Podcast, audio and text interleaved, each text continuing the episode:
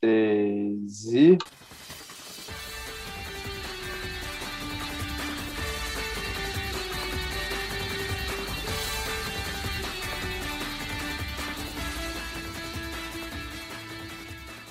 Chegou! Chegou o LinhaCast na sua podosfera mais uma vez. Bom momento a você que está nos ouvindo no dia e na hora em que você estiver. Eu sou Gabriel, colunista do Flamengo pelo Linha de Fundo, e esse é o LinhaCast número 49, o podcast de torcedor para torcedor. Não tem uma apresentação maior, mais uma vez, porque esse podcast está sem o rumo específico de novo. Tudo que eu sei é que a gente começa o bloco principal falando sobre jornalismo na pandemia, mas onde vai parar, eu sei lá. Vou começar então com a, apresentando mais uma vez esta bancada que está ficando cada vez mais fixa. Né? É... E aí, Anderson, como é que você está? Fala, meu querido. Tudo bom? Bom momento a todos vocês aí. Tô bem, graças a Deus. Já vou apresentar meu, meu destaque, né? Ou não. Agora ah, pode não, ser tô bem, tô bem. bem. Tomando tá, eu tô suave. Tá, tá bom.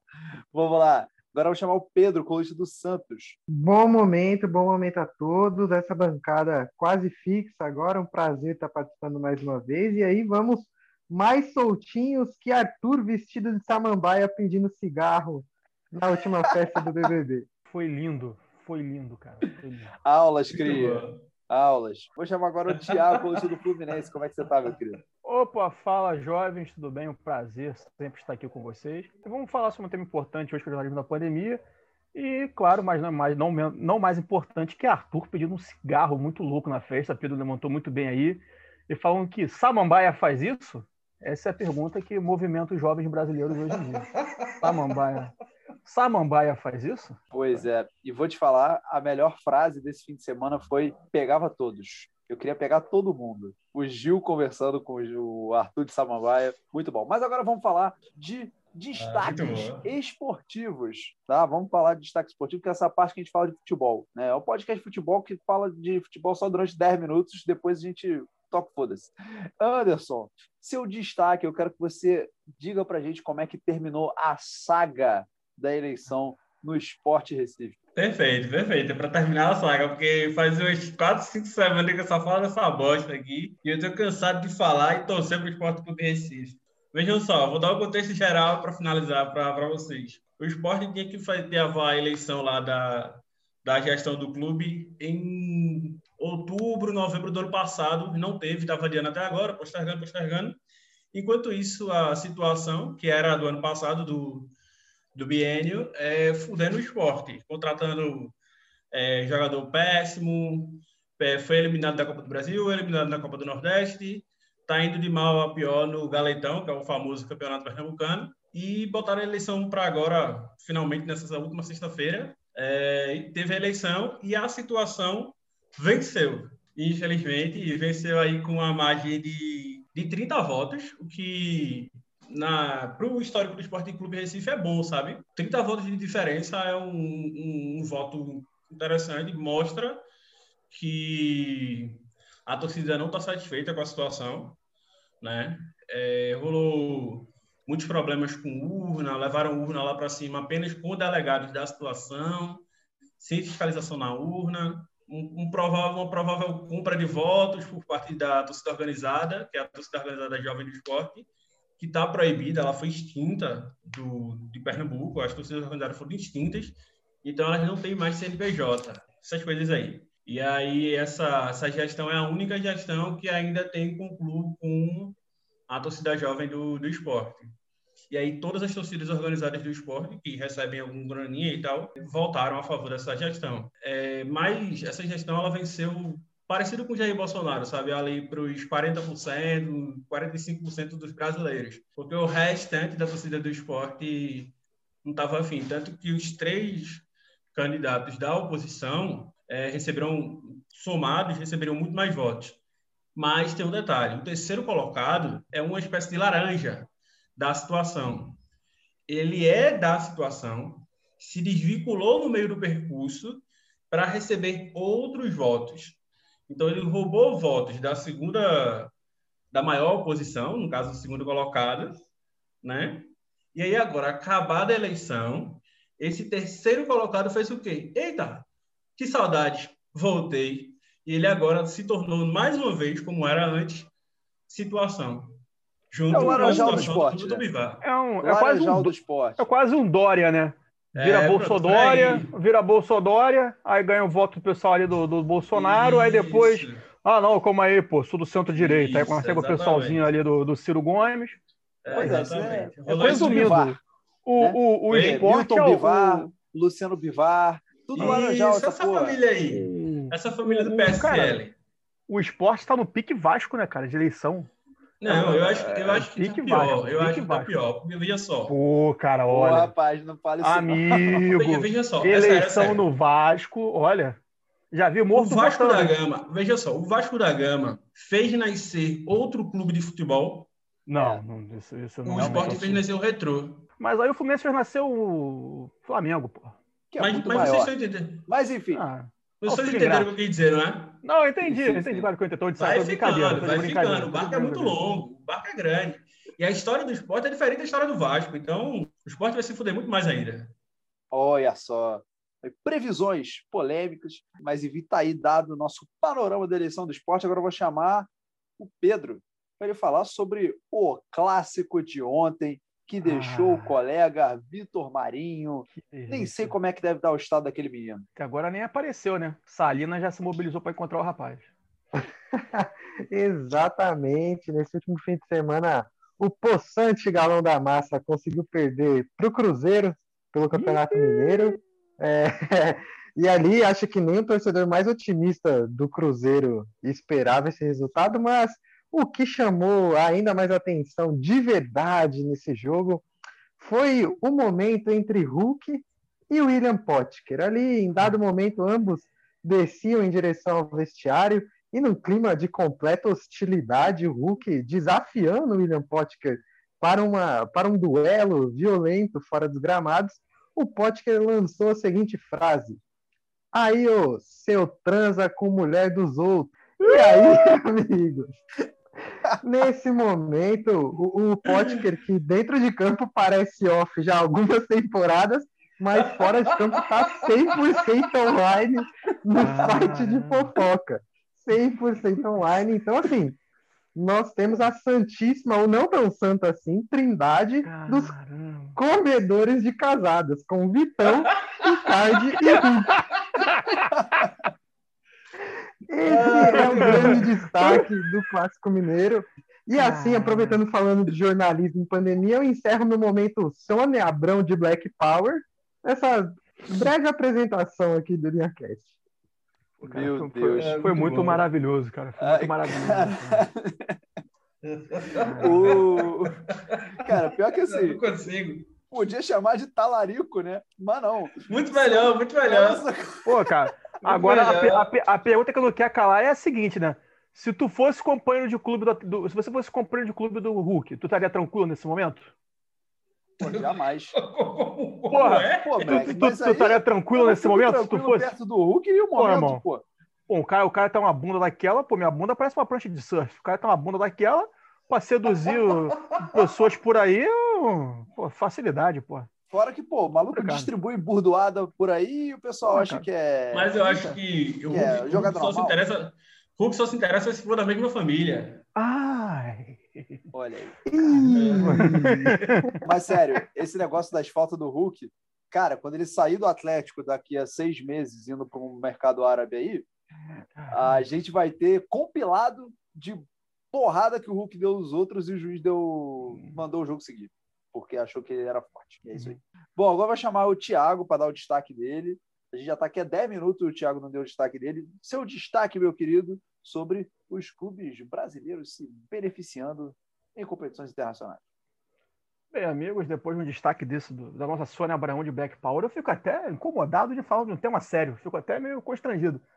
Mas só para né, é, deixar bem pontuado aqui uma situação que está acontecendo na Copa Sula Miranda né, e na Copa Libertadores, que irá, que irá começar na próxima semana. A gente está tendo as frases prévias nesse momento, em que os clubes brasileiros podem se beneficiar, porque graças ao nosso digníssimo, excrementíssimo presidente da República, o senhor Jair Bolsonaro, e o seu ex-chanceler, que agora deve estar, enfim, fazendo qualquer outra coisa da vida dele, o que tornou o Brasil um párea internacional, os jogadores brasileiros, assim como qualquer outro brasileiro, estão impedidos de entrar em alguns países da América do Sul.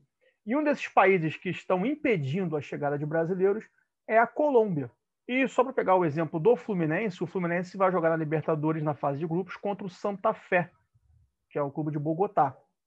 Só que até agora o Fluminense não poderia viajar para a Colômbia, então esse jogo aconteceria em campo neutro, né?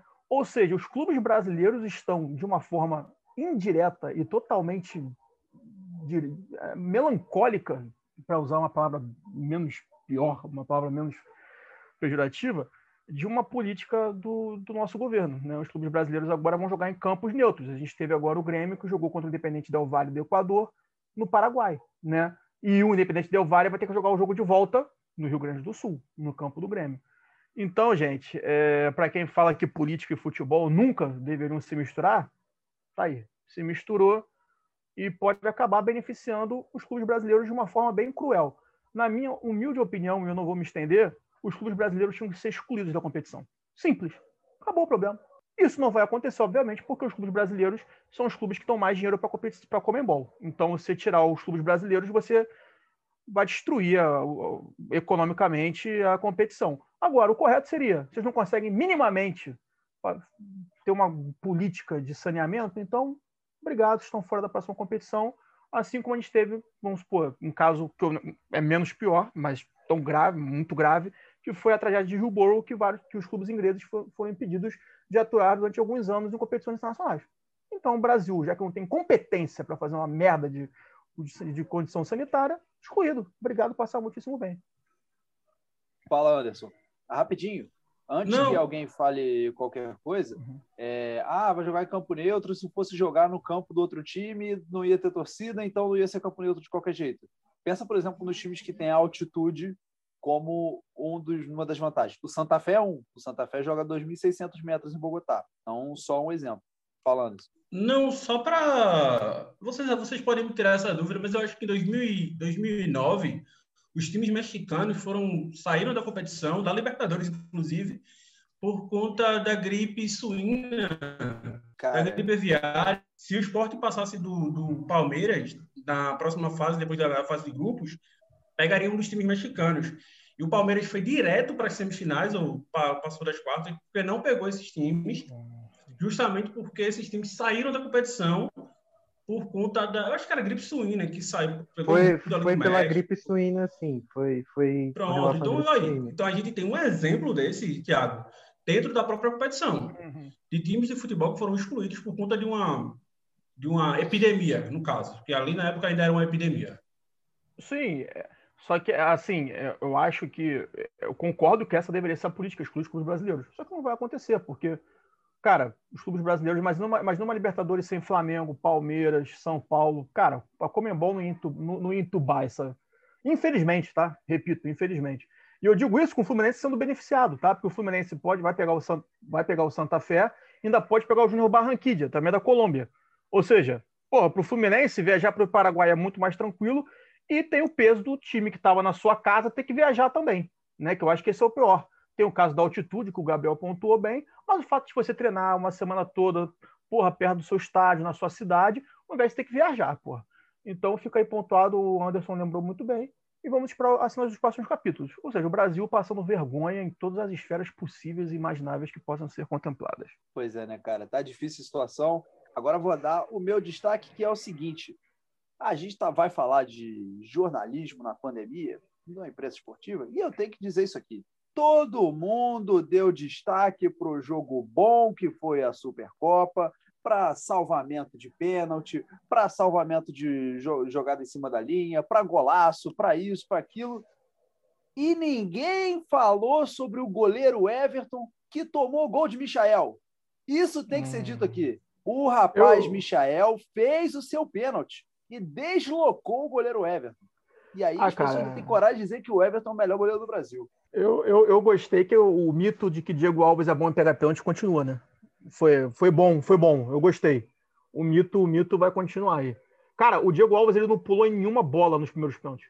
Mas assim, papo de tipo, bola de um lado, goleiro do outro. Teve um, teve um que ele ficou parado. Ficou, foi até meio constrangedor, assim, que ele ficou parado, o Gustavo Scarvalho no campo. E os pênaltis que ele pegou, cara, assim, goleiro que pega pênalti merece do goleiro. Se o cara bateu mal, foda-se. Mas assim, os, os pênaltis que ele pegou, todos os pênaltis que ele pegou foi aquele pênalti padrão que o cara perde, né? Meia altura, porrada no meio de lado, pegou, ótimo. Mas esse mito vai continuar aí que o Diego Alves é bom em pegar pênalti. Né? Que bom, é, gosto muito. Não, mas assim, no geral, a média dele no Flamengo, pelo menos, é grande, é alta. Acho que ele pega ah, tô... quase metade dos pênaltis que, que bate, sei lá. Mas o que vale foi um jogaço, foi um jogaço. Foi, em brincadeiras à parte, foi um Mas jogaço, assim, falei do Michael, depois procura, se vocês puderem, tem um vídeo. É, não, sei se, não sei se vocês viram Game of Thrones. Proud Lord said that I must bow so low que tem aquela Sim. morte do, do Oberyn, que o personagem lá, o Montanha, pega Caraca, a cara esmaga, dele esmaga, esmaga crânio, a cara assim. dele. Então, tem um vídeo de ontem do Gustavo Henrique levantando o Michael pela cabeça. Ele pega o Michael pela cabeça e levanta ele. Depois procura, que é muito bom. É, gente. Bom, vamos lá. Vamos para o segundo bloco. Vamos embora para o assunto do programa. Certeza que vai ganhar, todo mundo vai ficar feliz, porque a Rock é muito campeão do mundo, é muito campeão do mundo. Tem certeza que vai ganhar, e todo mundo vai ficar feliz, porque a Rock é muito campeão do mundo, é muito campeão do mundo. Segundo bloco, e aí vou passar a palavra para o Pedro, que o Pedro foi a pessoa que pediu esse tema, já tem duas semanas que pediu esse tema, e eu acho que ele está com guardando coisas aí para soltar em cima do jornalismo esportivo. Então vamos lá, Pedro, pode começar. Ah, não, não só em cima do jornalismo esportivo, mas no jornalismo como um todo, né? Assim, o momento atual do jornalismo no nosso país hoje talvez seja o mais difícil e o mais problemático na história, assim Aí, a última década. Aí, a última década foi tomada sobre discussões sobre a função do impresso, imediatismo de rede social, sucateamento do profissional e tudo mais. E nos últimos anos, além de enfrentar isso, a gente está tendo que enfrentar o fato do achismo em dois segundos virar notícia no Twitter ou em qualquer outra rede. E um fato muito curioso que antigamente a gente achava que fake news era amadorismo. E a gente viu que não. Fake news Porrada é uma onda agora, profissional.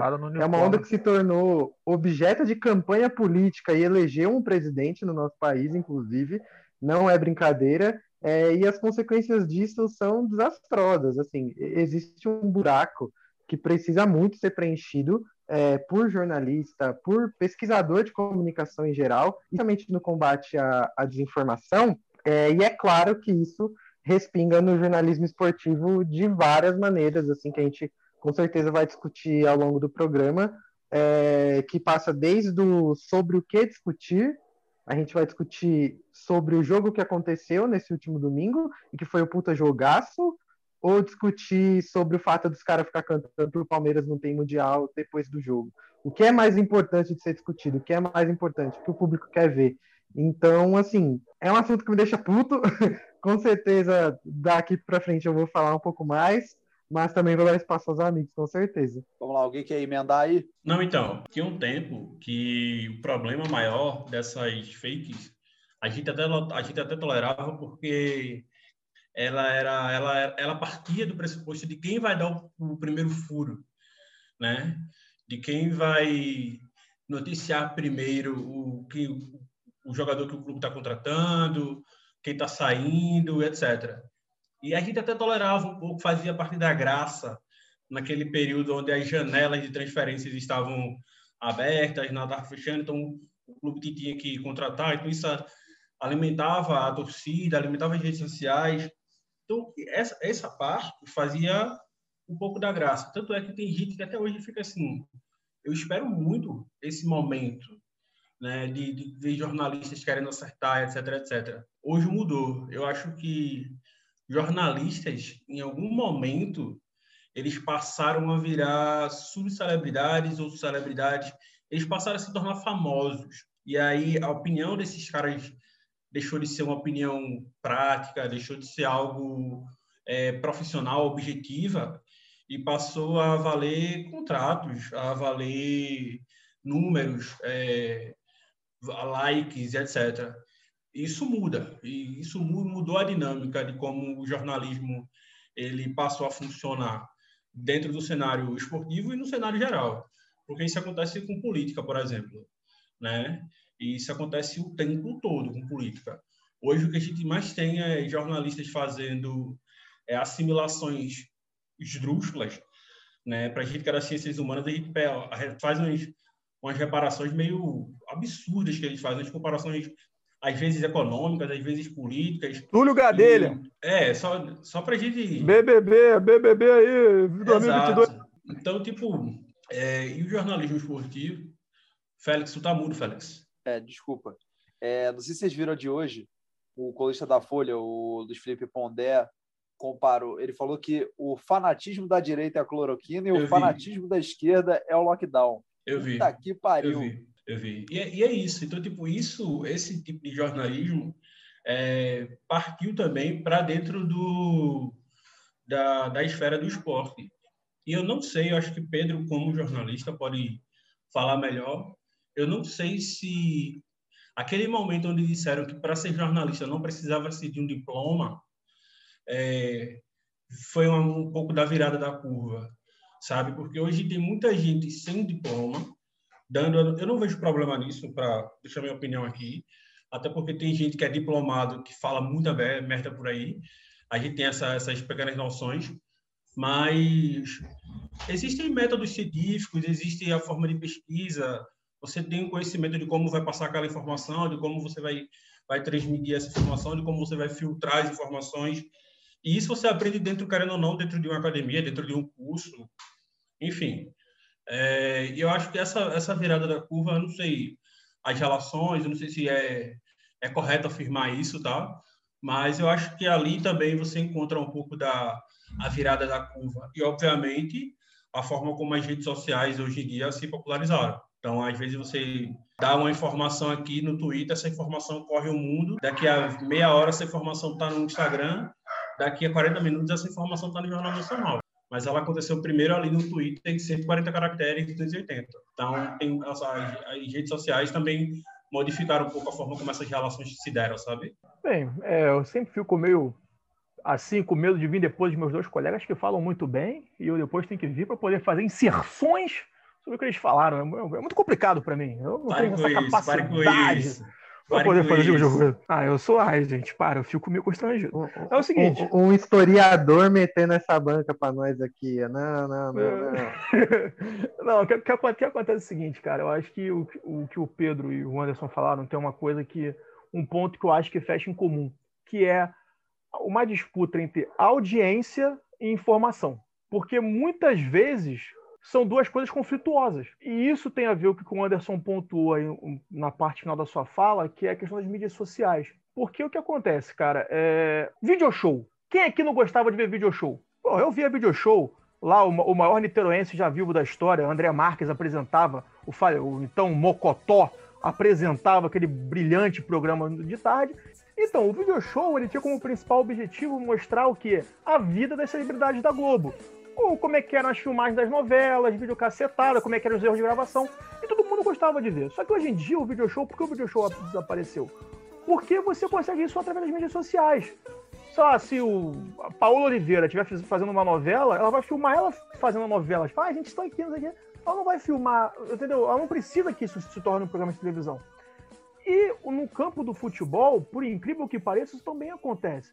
Porque antigamente é, as grandes mídias, os grandes conglomerados, sei lá, o Grupo Globo, um outro grupo de jornalismo, eles que pautavam o que o, o, que o leitor, o que o telespectador ia ver. Hoje em dia o telespectador ele vai atrás da notícia. Então isso acaba afunilando mais as questões. Tá? Vamos supor, por que o programa esportivo, eu acho engraçado é, quando falam assim, o eixo, né, que é, são os times do Rio os times de São Paulo. Cara, se vocês vierem aqui para o Rio de Janeiro, passar aqui uma semana, um programa de uma hora é 40 minutos de Flamengo e 20 minutos dos outros três, amigo. Por quê? Porque se você fizer uma média dos outros, dos outros times do Rio, de torcedores com o Flamengo, a conta é essa. Entende? Então, a, a, é, os programas de televisão, de esporte, muitas vezes eles fazem o quê? Eles vão atrás da audiência. Muitas vezes nem tem do que falar sobre o Flamengo no dia. A está tá tendo eleição no Vasco, eleição no Fluminense, um, um, nada. Ah, vamos falar aqui sobre o esquema de jogo do Flamengo. É 5-4-1 ou 4-4-2? Como é que jogou o Michael aberto pela ponta e como joga centralizado? Então, assim, eu acho que o que o Pedro e o Anderson falaram, eu tentei aqui pegar um pouco que eles, que eles apontaram, é que a gente vive um, um dilema que é informação contra audiência.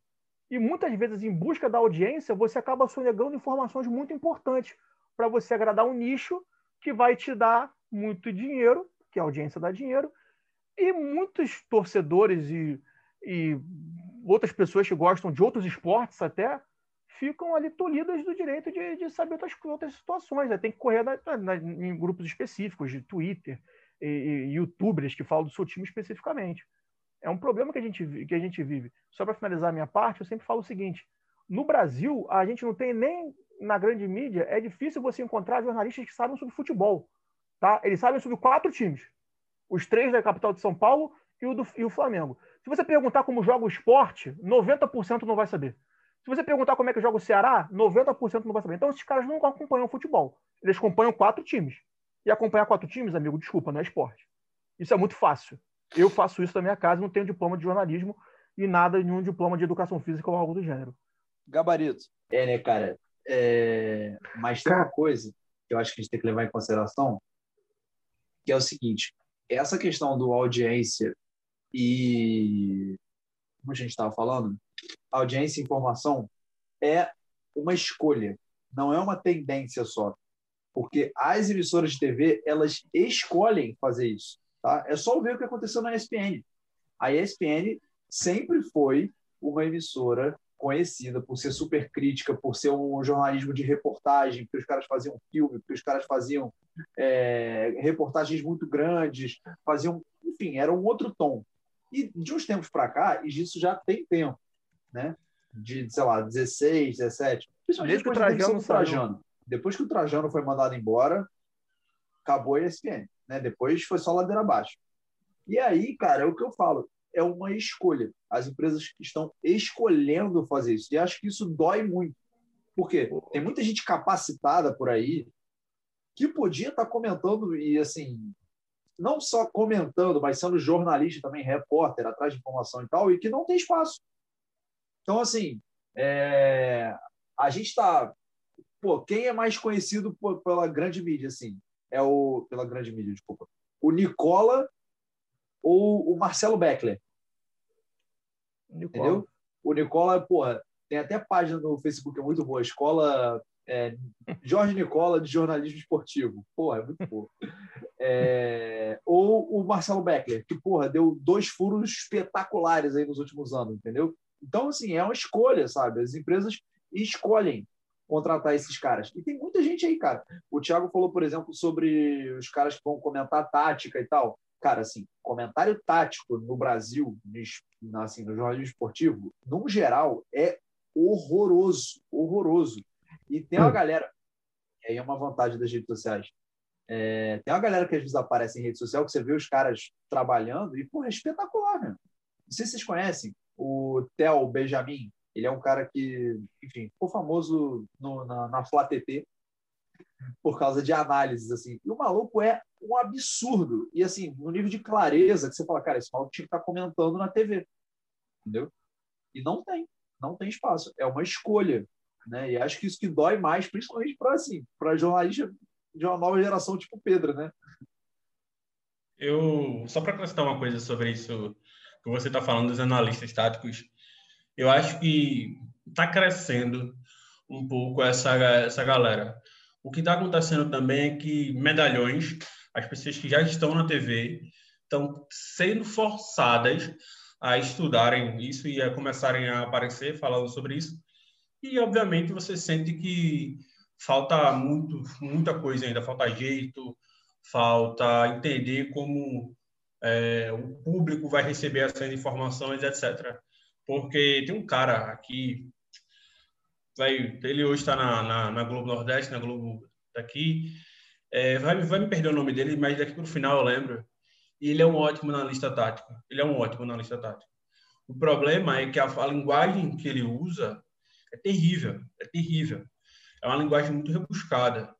E aí acaba que tudo que ele está falando no meio da transmissão durante o esporte versus 13 não funciona, não vai, não vai me servir. É, mas existe agora uma tendência, principalmente no Twitter, de jovens analistas. Eu lembro que você, Félix, até se propusinha fazer isso lá no Instagram, analisando alguns jogos, algumas coisinhas, eu achava muito interessante. Não sei por que você não deu continuidade, porque além de tudo, além de tudo era muito bom. Muito trabalho, mas, muito trabalho. Mas, exato, mas tem um cara aqui que ele hoje ele é bem conhecido pela torcida do esporte e ele está querendo se desvincular disso, que é João Pedro. João Pedro Pereira, ele é meu amigo pessoal e ele é muito bom. Ele é muito bom mesmo. E João agora ele tá tem um aqui no Nordeste tem um novo grupo que é 45, ele vem do podcast 45 minutos e é um dos maiores podcasts de esporte é, do Brasil e é exclusivamente sobre times do Nordeste. Esses os caras são daqui do Diário de Pernambuco, saíram do Diário, saíram da Folha de Pernambuco, etc., do Jornal do Comércio, e formaram esse novo grupo, que é o 45, e agora estão agregando pessoas de Fortaleza, pessoas da Paraíba, pessoas de, da Bahia e tal, e formaram esse grupo grande, e tem esses intervalinhos assim, de análises táticos, aí eles analisam jogos do, do, dos maiores clubes do Nordeste, esporte, o, o Bahia, o Fortaleza, né, e tal. É, o do Santa não, porque é só dos maiores, mas eles fazem as análises, sabe? É, mas assim, vem, vem vindo uma, uma tentativa de jornalistas independentes. Eu acho que vem crescendo muito essa linha, que é para fazer uma contrapartida a essas grandes empresas, que acaba que não faz muito, porque o, o Clube do Sofá ainda, ainda assiste a Globo, ainda assiste a ESPN e não vai no Twitter ver o analista do Twitter, não vai no, no Instagram ver o analista no Instagram. E os clubes de futebol, eles também não dão espaço a essas pessoas. Então, às vezes, tem clubes com grupos de analistas que chegam um medalhão, tipo Luxemburgo, e dizem assim, não, não preciso disso aqui não, eu quero jogador tal, jogador tal, jogador tal, e acaba que essa função se perde. E para o jornalismo isso não é mais interessante. Tipo, ah, se o torcedor, se o treinador está dizendo, se o clube está dizendo que não serve, então é porque não serve. Eu só vou transmitir aqui essa, esse monte de bobajada que eu já sei e acabou. Então acaba sendo sempre cíclico. Uma outra coisa só, só para terminar, vou terminar, só para uma coisa que o Thiago falou, que eu acho importante falar o seguinte. E eu sei que vocês sabem, mas assim, aqui no Nordeste, durante muito tempo, não existia futebol do Nordeste nas transmissões, seja na rádio, seja na televisão. A gente só conhecia os clubes do eixo. É, e principalmente os maiores mesmo, assim. Era Flamengo, Vasco, é, e assim, era só Flamengo. O Vasco era de vez em quando porque rivalizava alguma coisa ali com o Flamengo, porque apanhava muito do Flamengo, enfim. Mas estava sempre ali. Em São Paulo era sempre o São Paulo, o Santos fazia uma graça, sabe? Mas era isso. No pro futebol nordestino, ele passou a existir depois que as mídias nordestinas começaram a ter algum poder. Isso é lá para a década de 90. É por isso que quando os clubes grandes vêm jogar aqui no Brasil, a, a, perdão, aqui no Nordeste, tem torcida, tem não sei o quê e tal, mas é sempre porque foi inserido na cabeça dessa galera desde muito cedo só esses times de futebol. Então imagina você, uma criança que quer ligar a TV, ligar a rádio e só tem Flamengo na rádio. Então, hoje em dia, para o pro, pro jornalismo da televisão, é mais rentável, como disse o Tiago, só transmitir essa galera. Porque é o que tem público, entendeu? Eu só queria fazer um, um adendo, desculpa, Pedro, eu sei que é a sua vez, mas eu acho que eu acho que é importante para eu acho que é importante para a gente ilustrar o tema do debate de hoje, era uma coisa que eu lembro que eu falava muito lá no grupo do Linha de Fundo. E muitas vezes falava assim, cara, você está vendo isso? É o tipo Olavo de Carvalho, que eu vou falar agora, que é o Olavo de Carvalho da, do, do esporte brasileiro, que é o Fox Sport Rádio. O Olavo de Carvalho, quando ele surgiu, ah, cara, é um velho maluco falando um monte de merda, deixa esse cara aí, porra. Simplesmente o cara virou o guru do presidente. Um maluco que todo mundo. Que, que, to, que, ah, fale, fale. Isso tudo começou, não foi só com o Fox Sports, não. Isso tudo faz parte do processo de laifertização do jornalismo ah, esportivo. Isso eu, é eu, mais assim, antigo. Isso é mais não, antigo. sim. Assim, são, são, são vários expoentes dessa, dessa questão, como o Thiago Leifert, Caio Ribeiro. Só que eu me apeguei ao Fox Sport Rádio e taxou ele como Olavo de Carvalho do futebol brasileiro, porque, assim, ah, Thiago, você vê esse programa? Eu não vi, eu vi alguns, tipo assim, passava em alguns momentos quando eu estava em casa, que, enfim. E eu acho interessante que, primeiro, era o programa de maior audiência do horário na TV fechada. Isso é alguma coisa, né? Isso é tipo Olavo de Carvalho. Eu não leio, mas muita gente lê. Então você tem que prestar atenção no que esse, no que esse cara está escrevendo. Então, Fox Sport Rádio é a mesma toada, cara. Assim, as, as poucas vezes que eu parava para ver o programa inteiro, cara, é um show de bizarrice. Eles fazem tudo ali, só não falam de futebol. E aqui não vai nenhuma crítica, assim, nessa questão. O cara pode fazer um programa só de entretenimento de sacanagem. Só que eles pautavam um programa de duas horas e meia, falando uma hora e meia sobre o Corinthians, meia hora sobre o Palmeiras, 40 minutos sobre o Flamengo, não falava nada de nenhum outro clube do Brasil. Nada. Não é modo de falar nada. Não falavam nada. E assim, todo dia eles manufaturavam notícias que não tinham nenhum sentido. Então, assim, por que então que eu falo que eles são o Olavo de Carvalho do futebol brasileiro? Porque eles ajudaram, eles ajudam. Né, acabou o programa, né? Questão de acabou a empresa, mudou, enfim, fundiu, foda-se. Perpetuar esse sistema que tem no futebol brasileiro, na, na, nos telespectadores brasileiros, que não conseguem acompanhar mais nada. Você não consegue ligar a TV numa ESPN, no Fox Sport, no Sport TV e ter notícia do seu clube. E o Fox Sport Rádio tem três horas de programa fazendo, fazendo três horas de programa só falando dos três da capital paulista do Flamengo. Por quê? Porque dava audiência, cara. E todo dia, três horas e meia, o mesmo enredo. Era impressionante, cara. Era, é, é, você arranjar notícias sobre um clube de futebol de segunda a sexta por duas horas. Vocês conseguem imaginar isso? Eu acho que nem eu, se fosse falar de Fluminense, conseguiria falar isso. Então, assim, cara, é muito complicado. A gente está vivendo, a gente está vivendo num o que o Anderson levantou, que eu já ouvi o podcast 45 minutos, é um sopro de esperança, cara. Você, então, o pedido que eu faço antes de passar para o Pedro, desculpa, tu estava entendendo. Você que torce para o seu clube, eu, eu, não, eu não vejo mais de ESPN, no Fox Sports, nem Sport TV. Eu paro só para poder ver jogo que passam lá, eu não posso fazer nada. Procurem as mídias independentes do seu clube, cara. Procurem, porque esses caras estão preocupados. Você pode gostar ou não gostar, mas lá você vai ter notícia. Não dê audiência para esse pessoal que, na maioria das vezes, caga para o seu time. Caga para o seu time. Caga. E o, o, o ápice disso, para terminar, foi uma vez que eles comentaram o jogo do Ganso, o Ganso não entrou em campo, da ESPN. Foi o ápice criticaram a atuação do Ganso. Foi assim que o Ganso estreou, no segundo e terceiro jogo dele, ele não entrou em campo. Aí o cara, ah, o Ganso não jogou nada, o Ganso não jogou bem, né? Ele, ele entrou em campo e não fez nada. Aí foi na ESPN, no tal do bate-bola. Depois eu acho que eu mando pro Analib o vídeo lá. Aí o torcedor do Fluminense ficou no Twitter. Cara, ele nem entrou em campo. Cara, ele nem entrou em campo. Ele nem entrou em campo. Aí depois lá, ah, estamos recebendo notícia aqui, é, realmente a gente errou. O cara disse que viu o jogo, que não gostou da atuação do cara e o cara nem entrou em campo. Ele viu o jogo? Só se é Chico Xavier psicografou a porra do jogo ali. Porra, caralho, que o Ganso já tá morto, a gente sabe disso. Que a gente tem ali é um, é um, é um só, é, só, só, só o corpo dele em pé. Ele psicografou. Só as penas, só as penas. Só as penas. Ele psicografou a porra do Ganso no jogo, porra. Ó, o cara. Acho que ele tava olhando no aquecimento. É, porra, sei lá. Ele tava olhando no aquecimento. É, mas assim, digo cara, mais também. É, fortaleça ou procure mídias independentes, no geral. No geral, assim, na vida. Né? porque assim a, a, até a própria qualidade do que se fala e aí vou dar exemplo assim eu falei dele semana passada mas cara quem ouviu um xadrez verbal nunca mais vai querer ver um programa da Globo News. Nunca mais. Porque é outra um coisa. foro de Teresina um foro de Teresina. Pô, essa semana teve uma entrevista de duas de uma hora e meia do Marcelo Freixo no lado B do Rio espetacular meu irmão que nunca ia sair o tipo de coisa que sai na mídia hegemônica.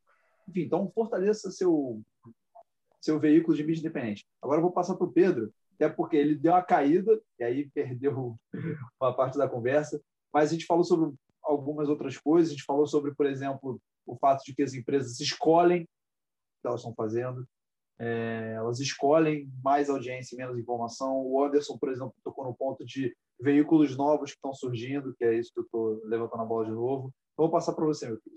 Então, beleza. É, então, uma vez é, eu estava na USP e o Trajano foi dar uma palestra lá. O Trajano, anos, anos, o Trajano literalmente fundou a ESPN hoje e o, foi no momento Pedro, em que a ESPN... Pedro. Aí, aí, aí. Exatamente, e, e foi no momento em que a ESPN decidiu colocar três bate-bolas na grade um meio-dia, um três da tarde e um seis da tarde, alguma coisa assim. E aí ele tava assunto. puto, puto, puto, puto, ele já não tava mais lá e tal. E aí, ou ele ainda estava, não, se não me engano, e aí ele tava, porra, cara, é, os caras tão maluco, é, três programas literalmente iguais, só com personagens diferentes, o apresentador muda, o comentarista muda, mas são três programas iguais, falando o dia inteiro sobre as mesmas coisas, e essas mesmas coisas, em 90% das vezes, nem são notícias. Os, os caras passam duas horas por dia no programa discutindo em cima de nada. Então, assim, a gente tem uma audiência muito boa desses programas, não é um número ruim. O Thiago falou do, do programa da Fox, que é horroroso, horroroso, e é o programa de maior audiência da TV fechada. É, tem grana circulando, é, tem muita grana circulando nesses veículos de imprensa, mas o, o maior problema está na credibilidade dos profissionais que lá estão.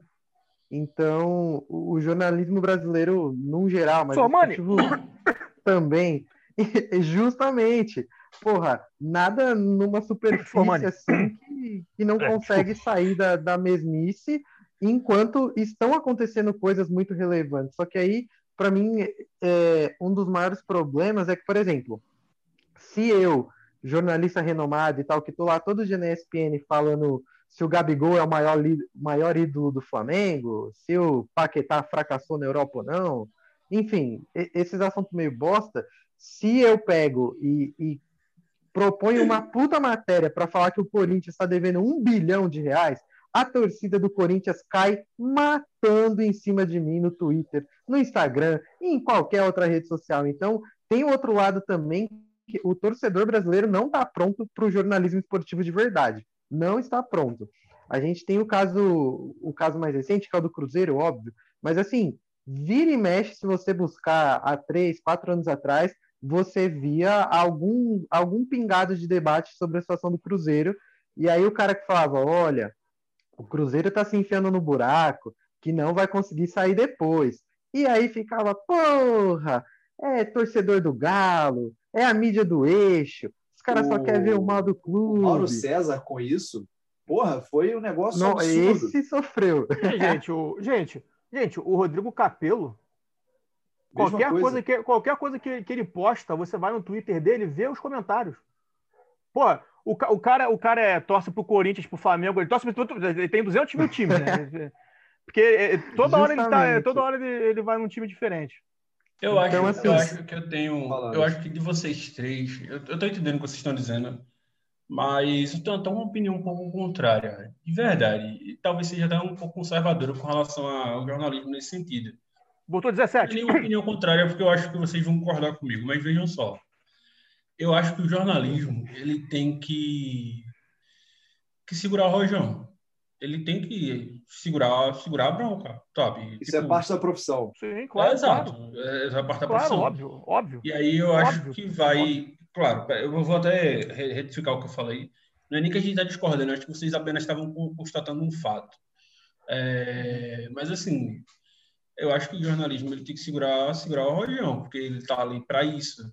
E volta ao que eu falei no, no começo, assim, é, você sai do seu lance de subcelebridade, de celebridade, de o que for, você é o cara que está só informando a notícia. Se o torcedor quer entender isso ou não, pô, problema do torcedor. O torcedor vai ter que lidar com isso com o time dele. É isso sabe? Aí. É... E aí, assim, é... tudo bem que a gente. Isso vai remeter a muita coisa. A cultura do, do, do torcedor brasileiro, a política, a economia, a educação, muita coisa. Mas, assim, o jornalismo como, como profissão, é, ele tem que segurar o rojão, sabe? E aí vai entrar a questão de, tipo, ah, tem programas de TV que tem patrocinadores, e aí se o time do Corinthians, se o torcida do Corinthians ficar matando, vai perder patrocinadores, que é o mesmo patrocinador do Corinthians e tal, tal, tal. Eu entendo. E aí é por isso que eu, vejo a necessidade de, tipo, se ter programas como um bate-bola, um, um terceiro tempo, feito aquele terceiro tempo ridículo da Band que tinha. Eu, ah, eu, Milton eu vejo... Neves. Exato. Eu vejo a necessidade de ter esses, esses, esses programas, mas não precisa ter três programas no mesmo programa na, na agenda da, da TV. Você faz ali o, o programa Besterol para quem quer ver para agradar o patrocínio, faz um programa de jornalismo, sério, ó.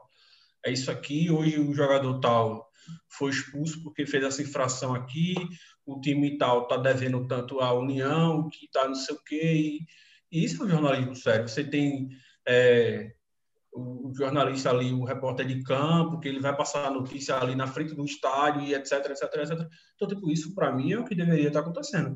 E as redes sociais, se o jornalista quiser se o repórter quiser ser uma extensão disso, da informação. Ela, ela passa a ser uma extensão da informação.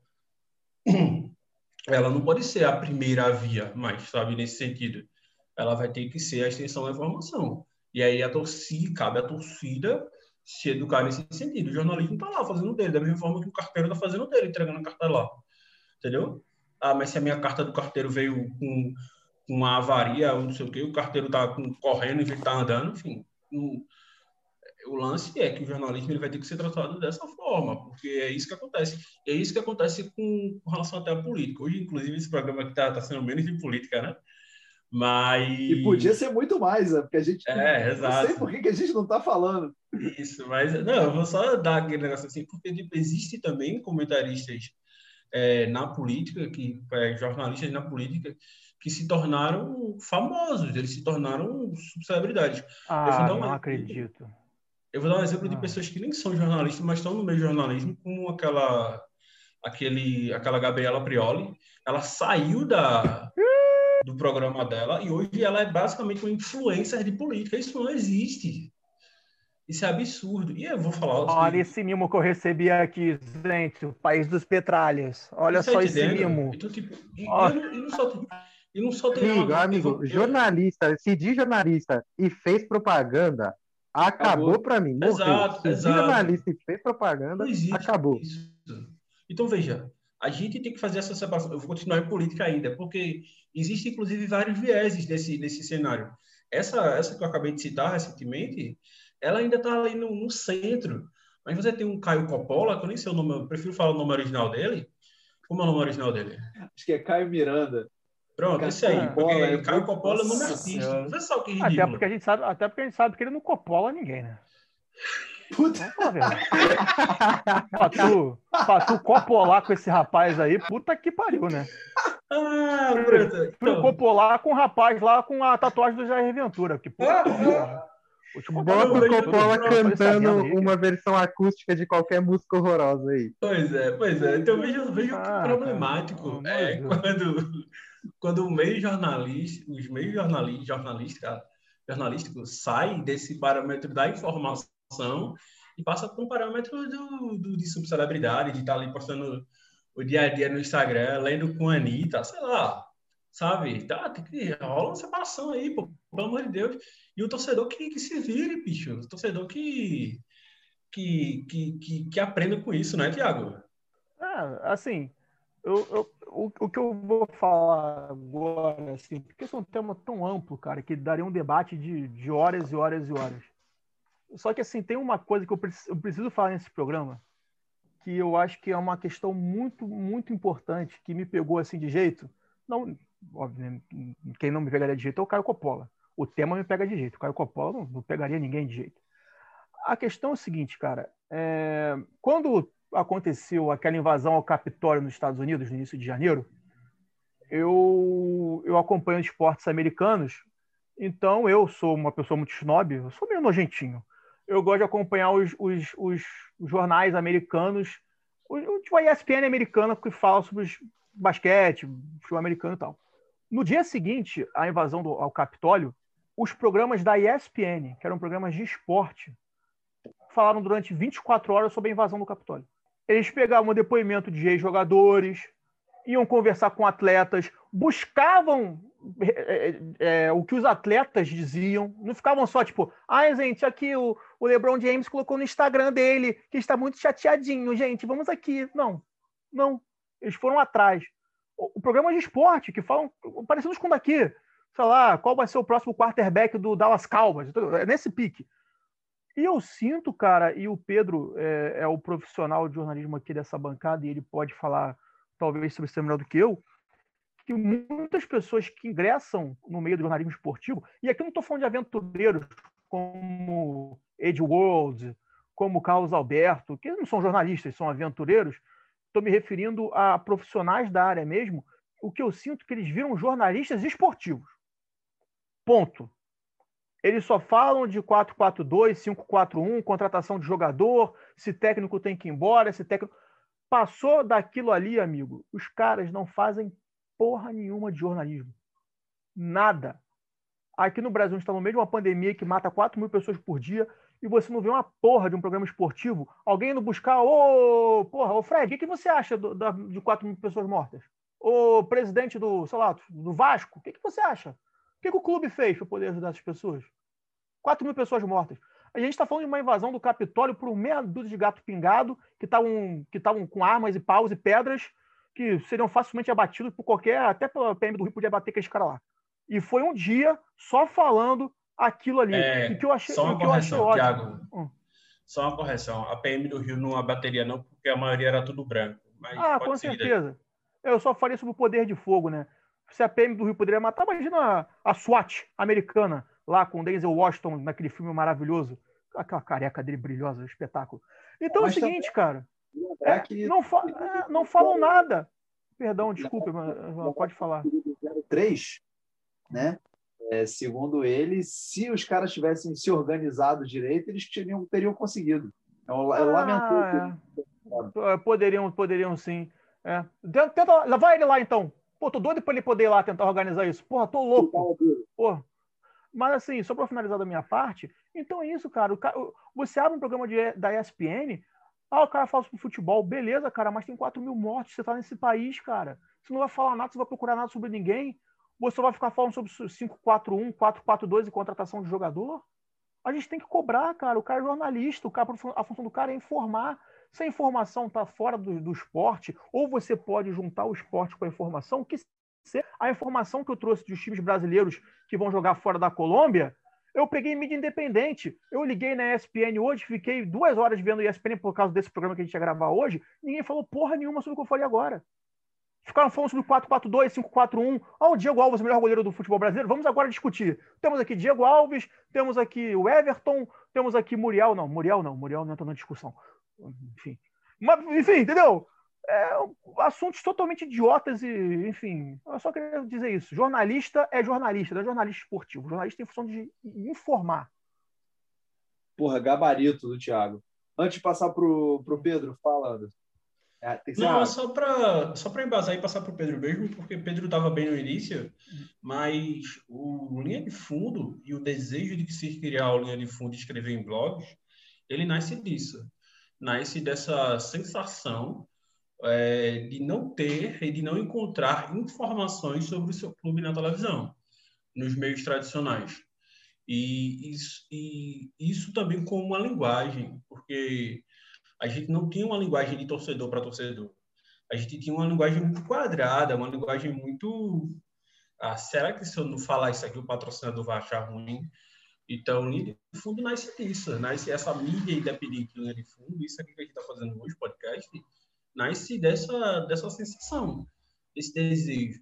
Porque o que o Tiago falou é o que a gente está fazendo aqui. A gente está trazendo a informação, a gente está envolvendo política, a gente está envolvendo sociedade e a gente está envolvendo o esporte, né? É, e Pedro, como estava no início comigo no linha de fundo, Pedro sabe disso. Pois é. Solta aí. Não, mas é, é isso. O, o Thiago tocou no ponto para mim que é o que mais me assusta de verdade, desde o do início real da pandemia aqui, lá para o março, abril do ano passado, é... e que aí cobertura de grandes jogos, grandes eventos, negociação que o clube vai fazer ou não vai fazer, essas coisas para a gente é tão nítido que parece que não tem mais sentido de ficar falando. É, então, assim, hoje o, o meu papel como jornalista, seja ele esportivo, político, econômico, de fofoca, assim, meu papel como jornalista hoje tem que estar direcionado à sobrevivência de milhares de pessoas que estão expostas a essa doença maldita, é, ao desemprego, à fome, ao número de mortos, enfim, tudo que assola esse país tão mal gerido quanto o Brasil. E você vê os caras, como o Thiago bem disse, duas horas discutindo quem é o melhor goleiro do Brasil, se o Everton é titular da seleção na Copa do Mundo, sem o menor incômodo, sem a menor preocupação com o que está acontecendo ao seu redor. Então, assim, essa é a primeira vez em muito tempo que eu, como profissional de comunicação, é, eu me vejo na obrigação de repensar o meu papel. Eu, Pedro, me vejo na obrigação, assim, de repensar o meu papel, porque hoje se manter em silêncio diante tudo, de tudo que está acontecendo, é você se coloca numa posição de se aliar a toda a sujeira que está acontecendo no nosso país. É, só para trazer uma coisa, eu queria ter trazido isso no destaque, mas a gente, o Esquiva Falcão, cara, tá trampando de motoboy, de motoboy, vem levando pizza numa mochila dentro, em cima de uma moto. E assim, é o Esquiva Falcão, cara. Você está falando de um medalhista olímpico. Não é qualquer pessoa. E assim, em qualquer país do mundo, é um medalhista olímpico aqui é tratado.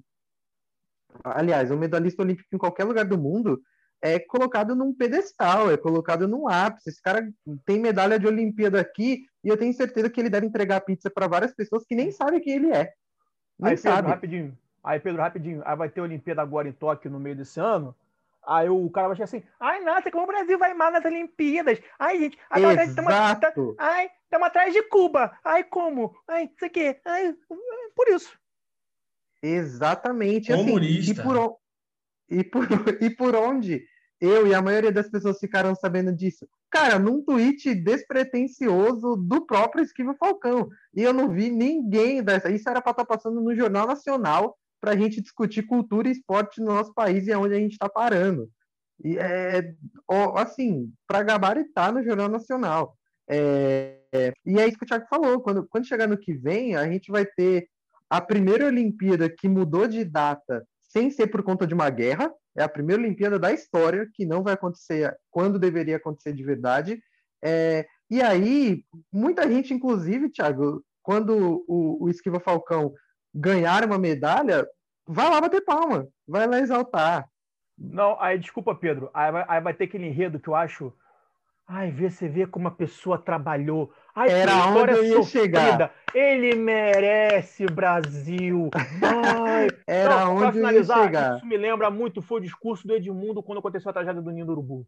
Ai, porque eu pegava cinco conduções, ficava embaixo da arquibancada com genuário. Pô, cara, é cara minha, infância do... foi uma, tua infância foi uma merda, é... filho. Desculpa, você tinha que ter cobrado teus pais por uma coisa melhor. É... Desculpa se eu ter que dar essa informação para você. Você não devia ter passado por isso. Você era uma criança.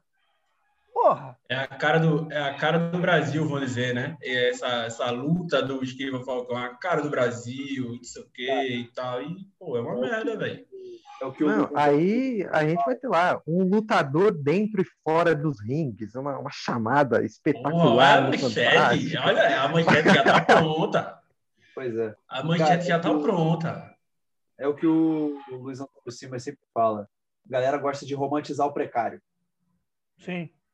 Putz, país que um país que aluno precisa subir no pé de manga para poder assistir aula e romantizar isso, pelo amor de Deus. É, foi, foi no Fantástico, foi no Fantástico isso, foi antes de começar o BBB.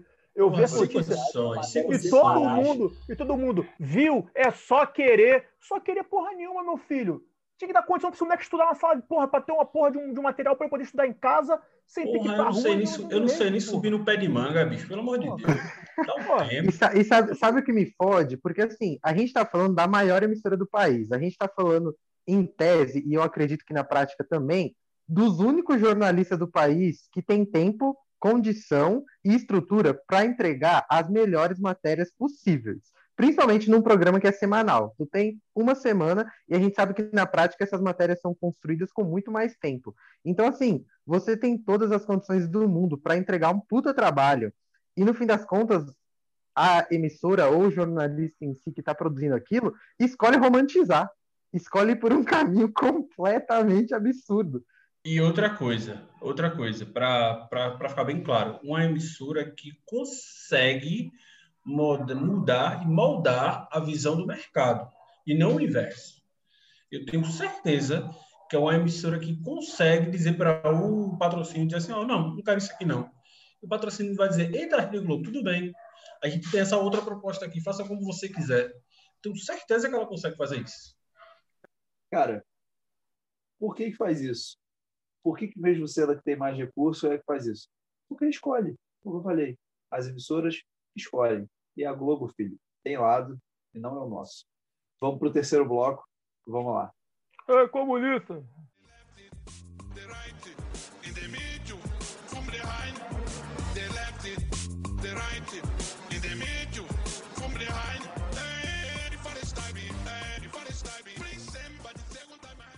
Terceiro bloco, bloco final, bloco final, bloco final. Vou chamar o Thiago rapidinho para ele comentar a eliminação de Rodolfo. Né? Ah, cara, é o, é o, finalmente. É o que o Brasil queria, né, cara? É, e o, o Mormon que venceu o agronegócio. Agora temos aí um paredão meio sem graça aí, né? Mas Arthur, nas últimas semanas, apareceu como um personagem maravilhoso. Quem está acompanhando o podcast aí, vejam no YouTube. Samambaia faz isso, que é o vídeo de Arthur pedindo cigarros e e se insinuando de forma lasciva para os outros participantes do programa, uma coisa sensual, uma coisa ardente. Então aí, ó, nesse, nesse paredão, tá hora de Taizinha sair, né? Taizinha, que é uma fotossíntese. Ontem ele me deu um momento de tensão porque Thiago Leifert falou: em 30 segundos fala porque você tem que ficar. Meu irmão, fudeu. 30 Deus. segundos foi o tempo de ela abrir a boca e falar: pô, tipo assim, gente, quero ficar, tipo assim. Então, tipo assim, ela tem que sair, ela vai sair e continuamos aí o nosso programa aí com que infelizmente, semana após semana, a Juliette se destaca como a principal favorita ao título, infelizmente. Então, o Brasil esqueceu como vota em 2018 e para poder se recuperar disso, somente com Lula lá brilhou uma estrela em 2022. Lá vem, o homem vem. É, mas agora vamos para os recados finais. Vou começar com o Pedro, seu recado final, meu querido, para a gente fechar o podcast. Ah, eu queria deixar aqui é, os meus parabéns a instituição gigantesca chamada Santos Futebol Clube. É, o podcast vai ao ar quarta-feira. Quarta-feira é aniversário de 109 anos do clube com mais gols na história do futebol.